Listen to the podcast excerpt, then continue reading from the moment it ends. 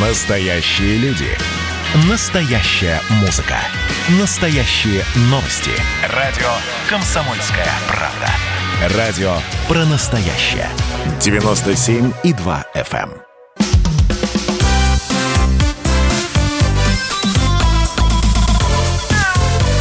Вот такая зверушка. Комсомольская правда, прямой э, субботний эфир продолжается. Антон Челышев у микрофона. Э, к нам по э, скайпу присоединяется ветеринарный врач, хирург э, клиники «Спутник» Николай Аверин. Доктор, здравствуйте. Да, Итак, здравствуйте. Здравствуйте, Николай, рад вас слышать. Сегодня мы будем говорить о том, как спасать животных от жары, потому что, ну, понятно, почему у нас вон, температурные рекорды э, бьет погода в, на европейской части России и, я полагаю, не, не только у нас, на юге тоже вон всякие разные вещи интересные происходят, не всегда, правда, со знаком плюс.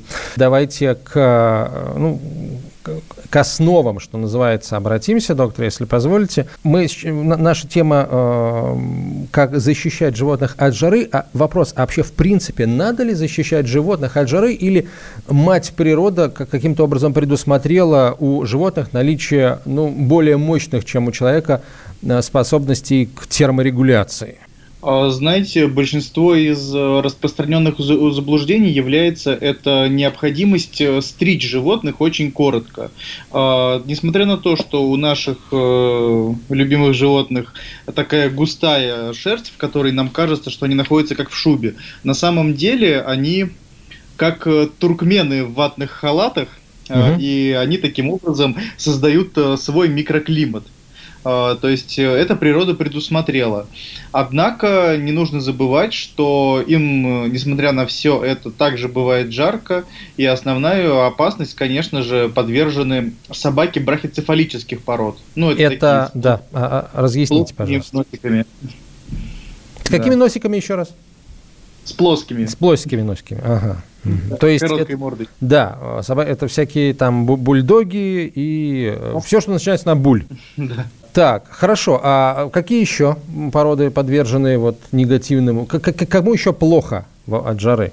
А, ну, несомненно, это животным, которые, в принципе, предрасположены, ну, породы, которые изначально выводились под более северные холодные регионы, а, такие как черные терьеры, алабаи, кавказские овчарки, э, так называемая собака командор, у которой таки много таких... Э, Венгерская порода, там, если я не, не ошибаюсь. Да, да, да. Все проверно. И в принципе нету, знаете, такого, что всем все остальные жару переносят так же, как люди. Находимся в прохладном помещении, нам неплохо. Когда мы длительно находимся на солнце, э, собаке либо кошке может также стать плохо, как и человеку. А, значит, э, что касается стрижки, а, вот давайте, может быть, здесь чуть поподробнее поговорим. Вы говорите, что а, стрижка, в общем, не всегда показана в жару или зачастую вообще не показана. А чем она может грозить? Да, вот есть, например, э, человек, собаку длинношерстной породы, ну, например, мелкой, да, там того же йоркширского терьера или чихуахуа подстрижет очень коротко. Может ли кожа собаки загореть на солнце и, э, в общем, может ли это привести к последствиям очень неприятным, вроде меланомы, да, как, э, как у человека? Вообще в этом вопросе животные точно такие же, как люди. Они тоже умеют загорать, у них также могут вырастать э, меланомы на оголенных участках. И тут э, самое главное собаку не стричь, гораздо полезнее отвести ее к грумеру на экспресс-линьку. Э, то есть э, собаку чешут на протяжении там 3-4 часов и вычесывают ей весь подшерсток, который у нее остался с зимы. Таким образом, у нас остается только остевой волос, только остевой волос, который не так активно участвует в терморегуляции. То есть собаки становятся прохладнее. Гораздо. А, вот а, я, что я еще предлагаю сделать, а, дорогие друзья. Вы можете присылать нам а, свои какие-то лайфхаки по тому, как м, защитить животных от жары. А, я это буду зачитывать в эфире, а доктор э, прокомментирует, насколько это, насколько это правильно, неправильно, полезно или не очень полезно. Хорошо, э, тогда давайте, может быть, э, такой небольшой чек-лист с вами составим относительно того, что обязательно нужно менять в уходе, когда наступают вот такие вот жаркие дни. Вы сказали, доктор, что э, в плане загара собаки и кошки, они такие же, как люди. В общем, излишний ультрафиолет вреден. А, скажем, излишнее нахождение животного под под работающим кондиционером может ли привести к простуде? Вообще, как правильно настраивать кондиционер, сплит-систему, если у тебя вот домашние животные? Или вообще не стоит обращать на них внимание и ориентироваться только на себя? А, вообще, такого понятия, как э, продуло, угу. уже животных оно отсутствует, так как их температура тела значительно выше, чем у человека. Ну, то есть человек при 38 градусах ему как минимум не очень хорошо, а животные вполне нормально существуют. Единственное, за кондиционерами нужно ухаживать и вовремя менять в них фильтры. Ну, это и для человека на самом деле тоже верно, потому что в старых кондиционерах э, там часто живут э, бактерии, которые любят поселяться в ткани легких, ну, так называемая легионелла. Угу. Вот, то есть за этим, ну, и люди тоже должны за этим следить. А что касается ухода, во-первых, у животного должен быть постоянный, неограниченный доступ к воде. А, если собака гуляет на улице, то желательно брать воду с собой. Если мы говорим про кошек, то также нам подойдут вычесывания, а во-вторых, э, кондиционер либо открытое окно. Но это тоже важно, что на окне должны быть сетки, в идеале металлические. Ну, специальные сетки, да, для кошек. Да, потому что... Как называются еще раз? Антикошка. А, антикошка, да. Чтобы, чтобы не, не, не продавило. А, так, хорошо. Ну, понятно, есть, конечно, ну, совершенно, совершенно обязательные правила, вроде тех, что нельзя животных оставлять в машине, но их в принципе нельзя оставлять в машине ни при, при, на жаре, ни на холоде, ни при нормальной температуре воздуха, потому что там в любом случае в закрытой машине можно задохнуться. А, тут, ну, естественно, мы это тоже повторим, потому что, а, потому что к сожалению, и, и такое тоже, к сожалению, да, бывает, повторюсь, бывает достаточно часто. А, хорошо, а, доктор, есть ли еще какие-то породы, вот, которые нужно обязательно, за которыми нужно более тщательно следить, если, а, если а, на улице вот за 30 градусов и довольно влажно, как а, в наших широтах бывает, вот вы сказали брахицефалы, а еще какие-то породы есть? Понятно, что владельцы знают, да, но, во-первых, а, могут не знать, а во-вторых, э, люди, может быть, только собираются завести собаку или только завели, и, и у них щенок еще. Ну, во-первых, э, это только, к сожалению, только, только породы брахицефалы, которые нуждаются прям в особом контроле. А все остальные собаки, это не значит, что эм, они супер приспособлены, и мы на них можем не обращать внимания. Э, должны быть э, всегда общие правила безопасности. То есть, если вы видите, что на улице очень жарко, но при этом у вас э, мега игривый задорный лабрадор, то не нужно постоянно кидать ему палку и при этом находиться на улице без воды. Потому что у собаки может случиться ну, элементарный тепловой удар, последствия от которого могут быть достаточно серьезными. А, это, во-первых. Во-вторых, собака может, например, добежав до какого-нибудь пруда, начать пить из него, а там, как известно, могут жить э, все вплоть до комаров-переносчиков дирофилярий. И, пожалуйста, если собака не защищена, то дирофилериоз – штука потенциально смертельная. Я не думаю, доктор, я не слишком краски сгущаю? Ну, на самом деле, слишком сгущаете Почему? для Москвы. Почему? У нас, у нас дирофилериоз не так часто встречается. Но он и есть, он бывает, Возможно, к сожалению. Да. Мы, конечно же, не Ростов, например, а, но все-таки он встречается. Еще есть такая проблема, что они не только пьют, да, это может стать причиной пищевых расстройств, но еще когда собаки залезают э, в эти не особо чистые водоемы, э, мое мнение, что вообще лучше собаку в пруд не отпускать Э, там либо в какое-то большое озеро, э, либо это должна быть проточная вода. Потому что, во-первых, э, из-за густой шерсти и подшерстка некоторые породы собак могут очень долго просыхать самостоятельно. И там может заводиться такая хроническая кожная инфекция. Также у них могут обостряться хронические отиты. Вот здесь мы сделаем паузу и продолжим сразу после короткой рекламы. было начало. Это действительно история, которая будоражит. Так вся страна обалдела. И Россия родина слонов, она от океана до океана, да. И мы, мы всегда правы, мы никогда не сдаемся. И самое главное, что же будет дальше? Комсомольская правда. Это радио.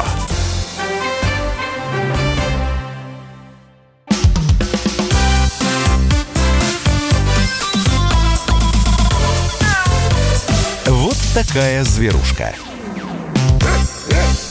Это «Комсомольская правда». Прямой эфир. Мы продолжаем разговор о домашних э, питомцах. Друзья, сегодня э, тема нашей программы «Жара».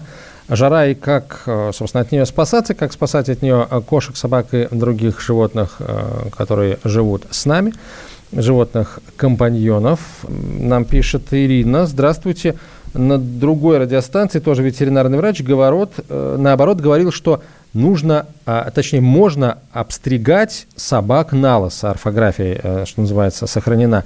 И как быть с пуделями? Там остевой волос и подшерсток а, на вычес вообще проблема. Вот, доктор. То есть получается, что э, разные мнения есть. Но вот я не, не то, чтобы, так сказать, в, в защиту, да, а, доктора Николая Верина, который с нами на прямой связи со студией, ветеринарного врача клиники «Спутник», а, я много где слышал о том, что, в общем, стричь собак а, коротко и, в общем, по сути, открывать их кожу – летом, это не самая хорошая идея. Вот, доктор, э, тут получается как? Э, сначала, раньше думали по-другому, что ли? Э, вот потом мнение ветеринарного сообщества на этот счет изменилось или что здесь не так? Ну, смотрите, во-первых, у нас нету в нашем сообществе какой-то такой централизованной структуры, где мы бы устанавливали правила, как нам работать и что говорить людям. А, могут быть разные мнения. Чтобы как-то доказать свое мнение, я, к сожалению, не могу это сделать э, в прямом эфире, так как мне нужно для этого презентацию готовить и ссылки на источники литературы делать. Но вообще, мое мнение сейчас, что не нужно животных остригать, нужно убирать лишний подшерсток. Если мы говорим про пуделей, то ни для кого не секрет, что их можно подстригать не на лысо, а подстригать просто коротко. А, у них э, такая довольно-таки послушная шерсть, и она не настолько густая, как, скажем, э, ну, у какого-нибудь э, шпица. А, вот, кстати, да, а, по поводу шпицев, у нас очень много шпицев.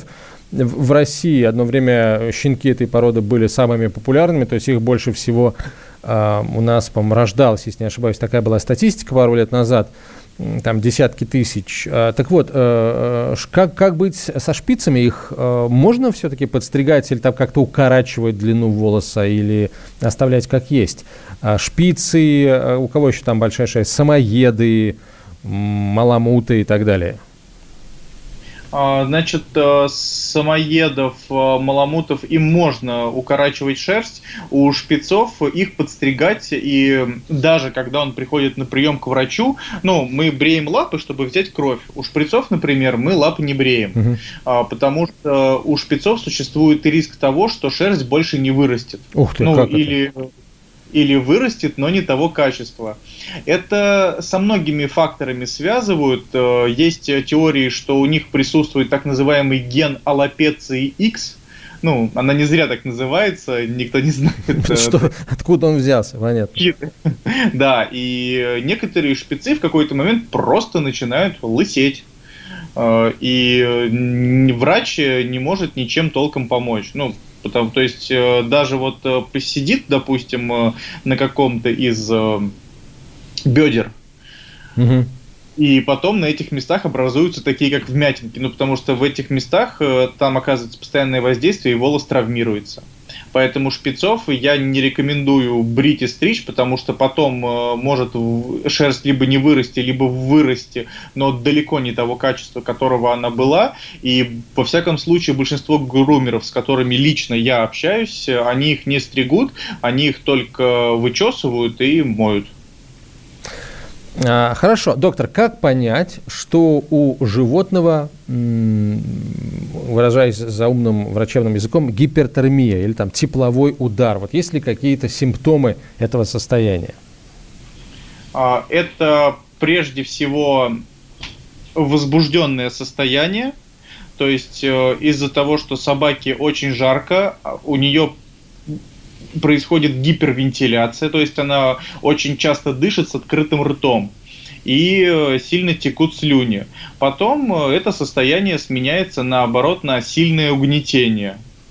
А если ваше животное ведет себя беспокойно, не отвечает адекватно на ваши команды, а, или потом ложится и у него есть нежелание двигаться, то это основание полагать, что у животного есть тепловой удар.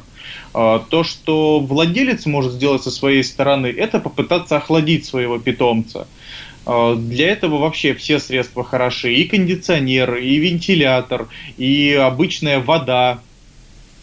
То есть э, животное просто обливаем водой. Ну, мы в клинике, понятно, мы их обкладываем специальными хладоэлементами, а, чтобы их быстренько охладить. И у нас для бульдогов есть специальный вентилятор в стационаре. Вентилятор для бульдогов? Ну да, они летом периодически поступают. Именно с э, вот гипертермией, да, с тепловыми ударами? Э, с тепловым ударом, э, либо у них происходят обмор... ну, так, обмороки. А, из-за того, что у них укороченная морда, у них слишком много мягких тканей в глотке, и на фоне жары, и частого дыхания, и колыхания этих тканей, то есть когда бульдог хрюкает, это, конечно, очень мило, но на самом деле это происходит из-за того, что его мягкие ткани колышутся. Ему тяжело дышать просто.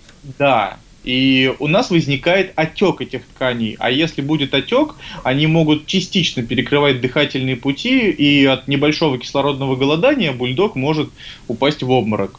Ну, потом, естественно, он начнется. А, это достаточно тоже такая опасная вещь. Брахицефалический синдром, он у всех обостряется вот в такую вот жару.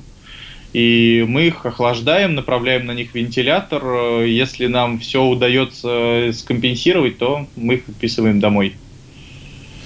А, вот смотрите, доктор, э, я сейчас попытаюсь сформулировать, да?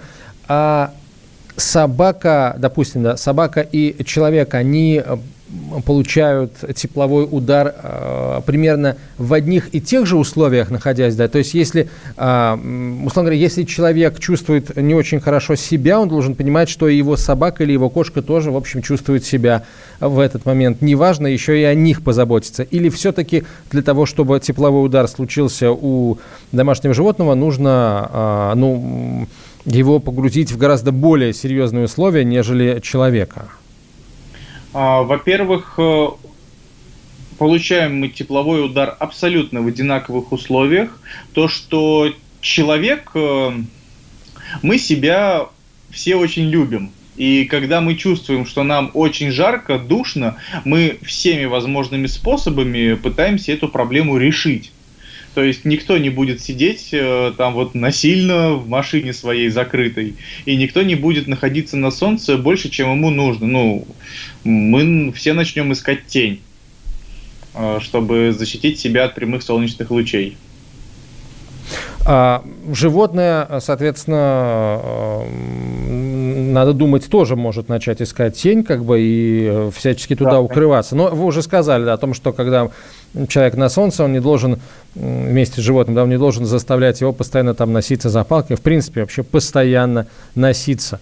Потому что у всех есть, э, у всех есть определенные э, ограничения по температуре вообще по, по условиям существования. А, так, хорошо. А, друзья, ваши вопросы о а, жаре и не только о жаре, вопросы о здоровье домашних животных, пожалуйста, присылайте в WhatsApp на, а, вообще во все мессенджеры на 967 200 ровно 9702. 967 200 ровно 9702 или э, оставляйте их в чате нашей трансляции в YouTube. Э, здесь, собственно, адрес вы знаете. Заходите в YouTube, находите «Комсомольскую правду». Здесь же идет прямая трансляция, вы ее находите, открываете и можете оставлять свой вопрос. А, доктор, есть э, такая рекомендация, не знаю, насколько она вот правильная и э, целесообразная, регулярно следить за температурой тела своего питомца, будь то кошка или собака, насколько это, скажем, уместно, да, насколько это целесообразно? Это нецелесообразно от слова совсем, поскольку э, нагревание происходит достаточно быстро и происходит, ну, э, скажем так, э, в не очень подходящий момент. Мало кто будет выходить на улицу и каждые три минуты мерить собаке температуру. Ну, я прекрасно понимаю, что это невозможно. Мы должны ориентироваться в таком случае чисто на клинические симптомы. То есть, э, что происходит с нашим любимцем сейчас? Если он ведет себя адекватно и э, двигается как обычно, то значит с ним все хорошо. Если вы видите э, прям отдышку на грани задыхания, совсем уже как бы это сказать, когда очень трудно вдохнуть, mm-hmm. или когда собака начинает очень сильно беспокоиться, то есть как будто бы вот э, она сейчас взорвется, грубо говоря. Они многие так начинают делать. И важно тоже всегда понимать, что перегревание, это не просто собака перегрелась, ей жарко. Давайте поэтому... вот здесь сделаем многоточие. А что на самом деле означает перегревание для нашего питомца, мы узнаем через несколько минут после рекламы и новостей. Просыпайтесь, вставайте, люди православные! В эфире радио «Комсомольская правда». Я Сергей Мордан.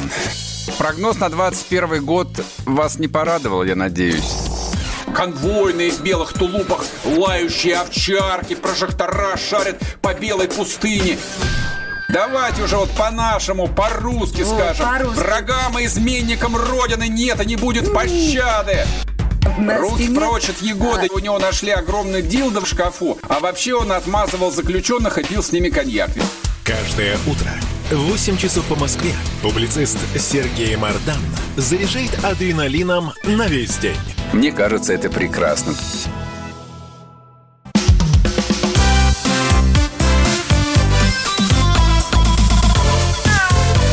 Вот такая зверушка.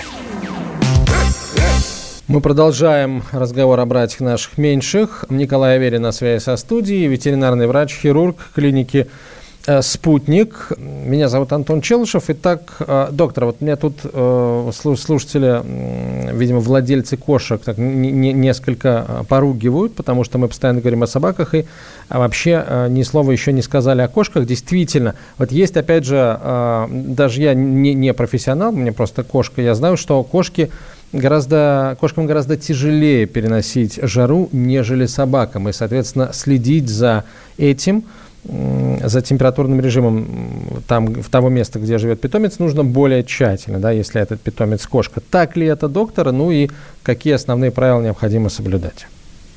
Ну, если честно, то я не считаю, что кошки как-то хуже переносят жару. Но, опять же, есть, э, есть даже брахиоцефальные породы кошек. Э, например, самые яркие представители это, конечно, экзоты. Но в целом они так как они живут в квартире, и э, у нас, э, если в квартире присутствует комната, в которую не попадает солнечный свет, то кошки чувствуют себя довольно-таки приемлемо. Также они любят э, приходить на кафельную плитку. Очень важно, когда вы уходите из дома, Почему еще, кстати говоря, важны сетки? Потому что у кого дома пластиковые окна, многие открывают их на проветривание. Ну, так вот, наверх. А, и оставляют.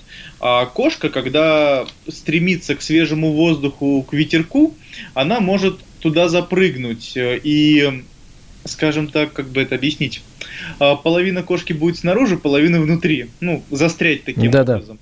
Это достаточно угрожающее для жизни состояние, которое потом крайне тяжело лечить а, в условиях, даже в условиях интенсивной терапии. То есть э, просто внимательно, внимательно, опять же, следить.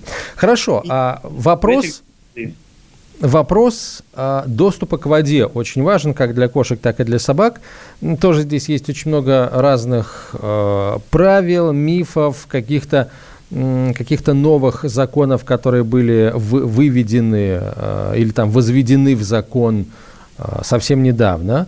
Давайте, доктор, я прошу вас назвать те правила, которые нужно соблюдать в любом случае, по отношению к которым у ветеринарных врачей по всему миру нет никаких разногласий. Ну, однозначно должно быть несколько точек для питья, а, так как э, животные подходят э, очень часто к воде в это время года. Некоторые кошки, но из-за их специфической особенности характера э, могут уже не пить водичку, в которую попали слюни, ну, неприятные им или еще что-то. А, Очень Причем важно... это их собственные слюни. Да, они, э, ну, лично у меня такой же кот. Вот, поэтому они должны иметь несколько мест для питья. Э, Фонтанчик для кошки это не какое-то вот эм, не какая-то прихоть, это не какая-то роскошь. Они сейчас абсолютно доступны, и это действительно необходимая вещь, так как э, благодаря фонтанчику кошка пьет э, более охотно и более активно. Это профилактирует ряд болезней мочеполовой системы. А еще, почему кошки, кошкам слегка легче переносить жару, чем собакам? Потому что они изначально пустынные животные. Ну, то есть э, они были рождены в жарком климате, и всю жизнь они там прожили. Ну, кроме отдельных э, видов кошачьих, которые живут э, в более северных регионах.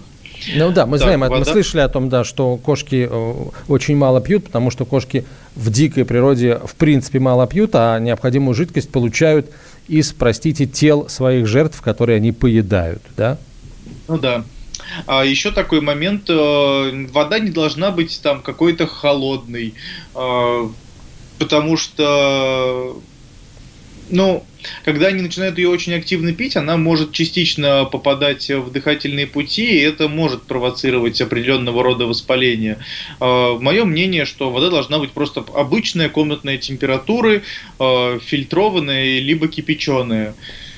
Опять же, я не могу это как-то с научной точки зрения на данный момент аргументировать, э, но по своим личным наблюдениям и по наблюдениям за пациентами лучше всего это, конечно, давать фильтрованную кипяченую воду. Ну, все мы знаем, что у нас э, трубы находятся в не самом идеальном состоянии.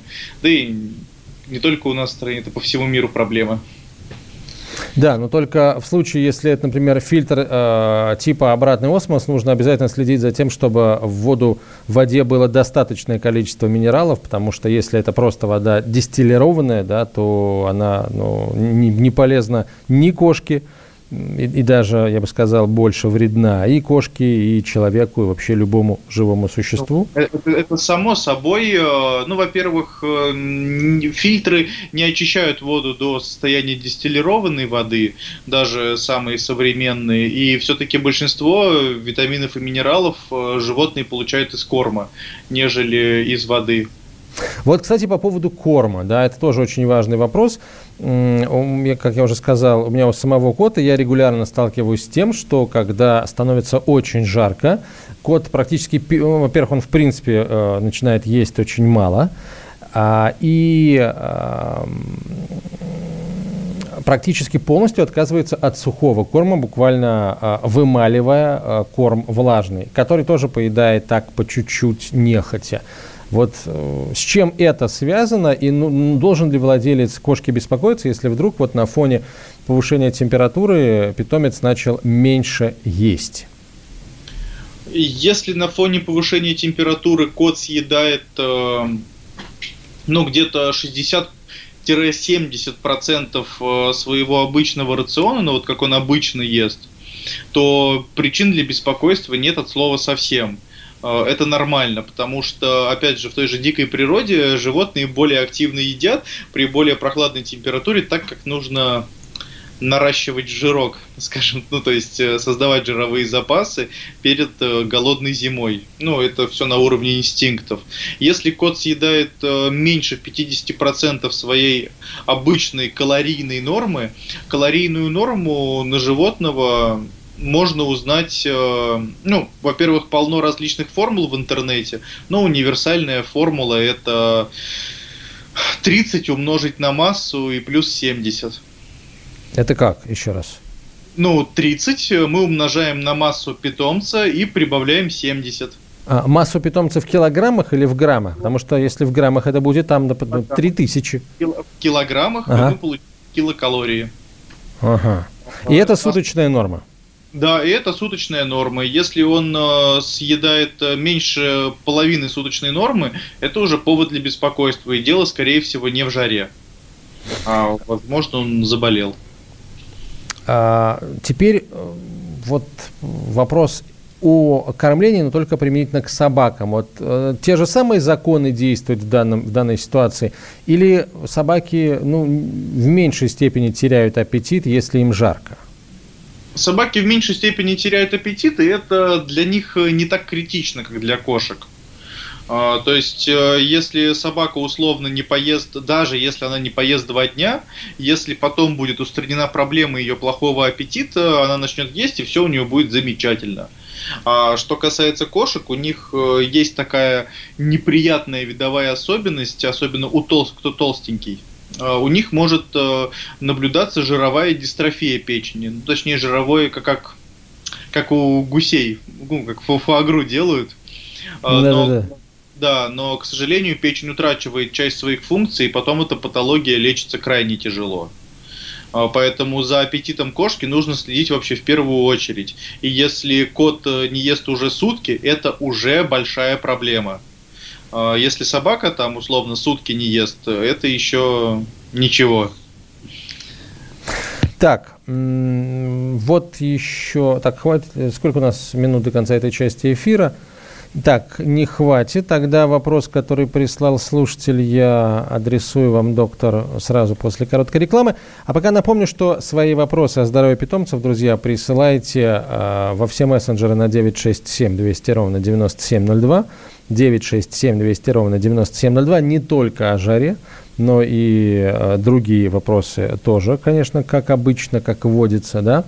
А, либо оставляете их в чате нашей трансляции в YouTube. Заходите на сайт youtube.com, выбираете аккаунт «Комсомольская правда», радио «Комсомольская правда» точнее, и э, находите нашу трансляцию, открываете ее и оставляете свои вопросы. В следующей части эфира коротко пробежимся по новостям. Вот. Ну и, конечно, какие-то еще а, ваши вопросы, друзья, мы обязательно ответим. На связи со студией у нас сегодня Николай Аверин, а, ветеринарный врач-хирург ветеринарной клиники «Спутник», город Москва. И говорим мы сегодня о об опасности или, может быть, преувеличенной опасности а, жары на домашних животных-компаньонов, на кошек и собак. Через несколько минут продолжим, сразу после короткой рекламы. А вот о чем люди хотят поговорить, пусть они вам расскажут, о чем они хотят поговорить. Здравствуйте, товарищи! Страна служит! Вот я смотрю на историю всегда в ретроспективе. Было, стало существует человек, который поставил перед собой цель, да, и сделал то, что сегодня обсуждает весь мир. Комсомольская правда. Это радио.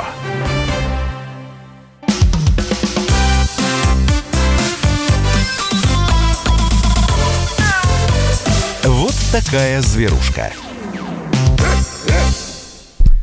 Мы продолжаем, друзья, готовиться к приходу очень высоких температур в европейской части России. Где-то высокие температуры уже пришли, и мы сегодня говорим о том, как позаботиться о питомцах, как не забыть при этом чего-то важного. Николай Аверин на связи со студией, ветеринарный врач-хирург клиники «Спутник», город Москва. Меня зовут Антон Челшев.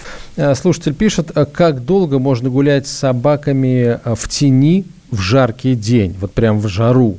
А вода при этом для них всегда с собой, спрашивает слушательница. Ну, насколько я понимаю, человек сам любит гулять, и жара не помеха если гулять вот по, какой-то тенистой местности, например, в каком-то тенистом парке. И можно ли э, столь же долго, там несколько часов, водить с собой, получается, собаку? Если честно, мне кажется, тут э, дело не во времени, а именно животные, они так же, как и люди, все разные. И кто-то нормально переносит жару, кто-то переносит жару не очень. Если вы видите, что ваш питомец э, идет э, спокойно и бодро, э, при этом вы даете ему регулярно, скажем так, пополнить водный баланс, то ничего страшного в этом нет. Но если вы видите, что у питомца э, наступает какое-то нежелание двигаться, и то, что он буквально заставляет себя пройти какие-то несколько метров, то лучше прогулку прекратить. А, доктор, а, в каком случае необходимо незамедлительно животным отправляться а, к, к ветеринару? Вот в случае, если жара и ему не очень хорошо. А если собака не желает двигаться и не реагирует на ваши команды, на оклик, либо если собака потеряла сознание. А собака а, от жары может потерять сознание, вот, что называется, неожиданно, да, вот без каких-либо предпосылок к этому, то есть без высунутого языка, без вот наступающей такой вялости, апатии, э, такого Нет. же не бывает, наверное, все-таки? Нет, э, на это способны только брахиоцефалы, э, которые могут, ну, но они при этом будут хрюкать, у них будет высунут язык, и может оп, резко случиться обморок. Но все остальные породы собак, у них тоже могут случиться обмороки, но к этому будут явные предпосылки. То есть вот так вот, что вы выйдете из подъезда, и это случится, нет, такого не будет. Ну, это, это э, хорошо. Давайте теперь э, по новостям пробежимся. Э, в Госдуму внесен законопроект с предложением увеличить штраф за жестокое обращение с животными до 1 миллиона рублей. Вот. Как вам, кстати, доктор, такая инициатива? Это, в принципе, конечно, хорошая инициатива, поскольку с жестоким обращением с животными, ну, даже вот, э, несмотря на то, что я работаю в Москве, но я тоже с этим сталкиваюсь. Вот буквально недавно собачку оперировали как ну, вот, жертву жестокого обращения с переломом. А, хозяин с ней так жестоко а, а, да, обратился? Ее... Да, к сожалению, но слава богу, эту собаку у него забрали э, неравнодушные люди. Теперь она живет у них.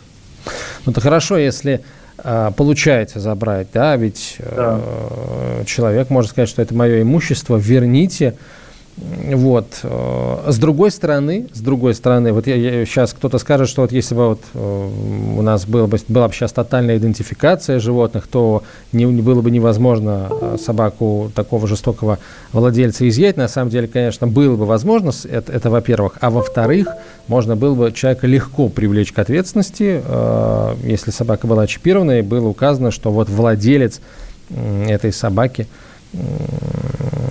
вот этот самый, этот самый э, человек.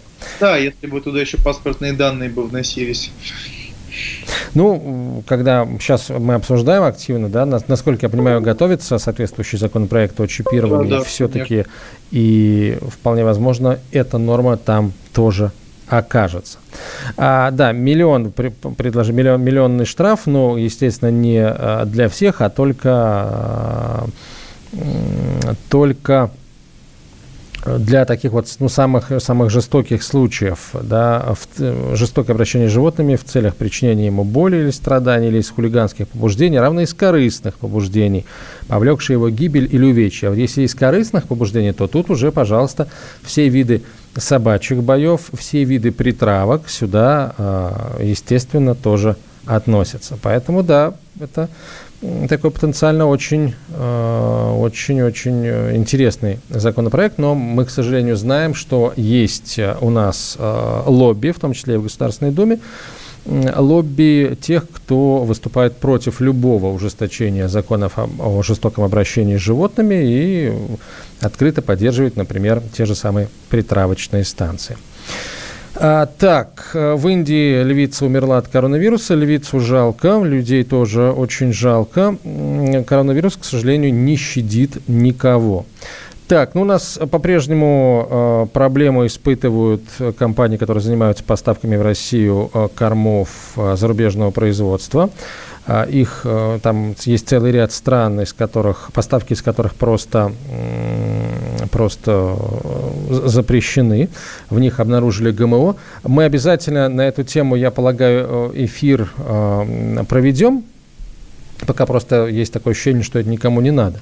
А да, потом... ну, я на самом деле это очень большая тема, и даже ну вот э, генно модифицированное это не всегда плохо, и важно это понимать. Да тут, понимаете, доктор даже дело в другом. Я не знаю, а вот сейчас подоплеку всей этой истории, когда это же не первый случай, года два назад уже было такое, и я тогда довольно плотно в этом во всем разбирался. Были случаи, когда Россельхознадзор запрещал поставки просто потому, что в кормах обнаружились э, следы э, ГМО, э, которые обнаруживаются, вот если условно говоря, там в емкости, в которой перевозили какую-то, какой-то злак да, для производства кормов, когда-то раньше перевозили там, условно говоря, сою, да, соя, в принципе, вся геномодифицированная. Меня в этой ситуации немножко э, другое э, вот как-то возмущает. Э, тут, по, на мой взгляд, совершенно надуманным предлогом э, запрещают ввоз кормов из-за какого-то ГМО, при этом эшелонами мы э, в Россию возится соя, которая геномодифицированная, а, но для того, чтобы кормить как бы наш, в том числе крупный рогатый скот, который мы потом будем поедать. Но вот это ГМО, оно как бы в России зарегистрировано. Вот. То есть, с одной стороны, мы цепляемся за какие-то тысячные доли грамма или даже миллиграмма некого ГМО эфемерного, а с другой стороны не видим эшелонов ГМО, вот, э, вот это, это немножко меня проблема в том, что смущает. Да, еще проблема, что ладно, корм для скота, то, то что потом, понятное дело, этих э, сельскохозяйственных животных их э, будет... Поедаем мы с вами, да. Да, их будет поедать человек, но кошки-то собаки здесь причем. Нет, ну, кто-то, возможно, их и ест, но в России это крайне не распространено.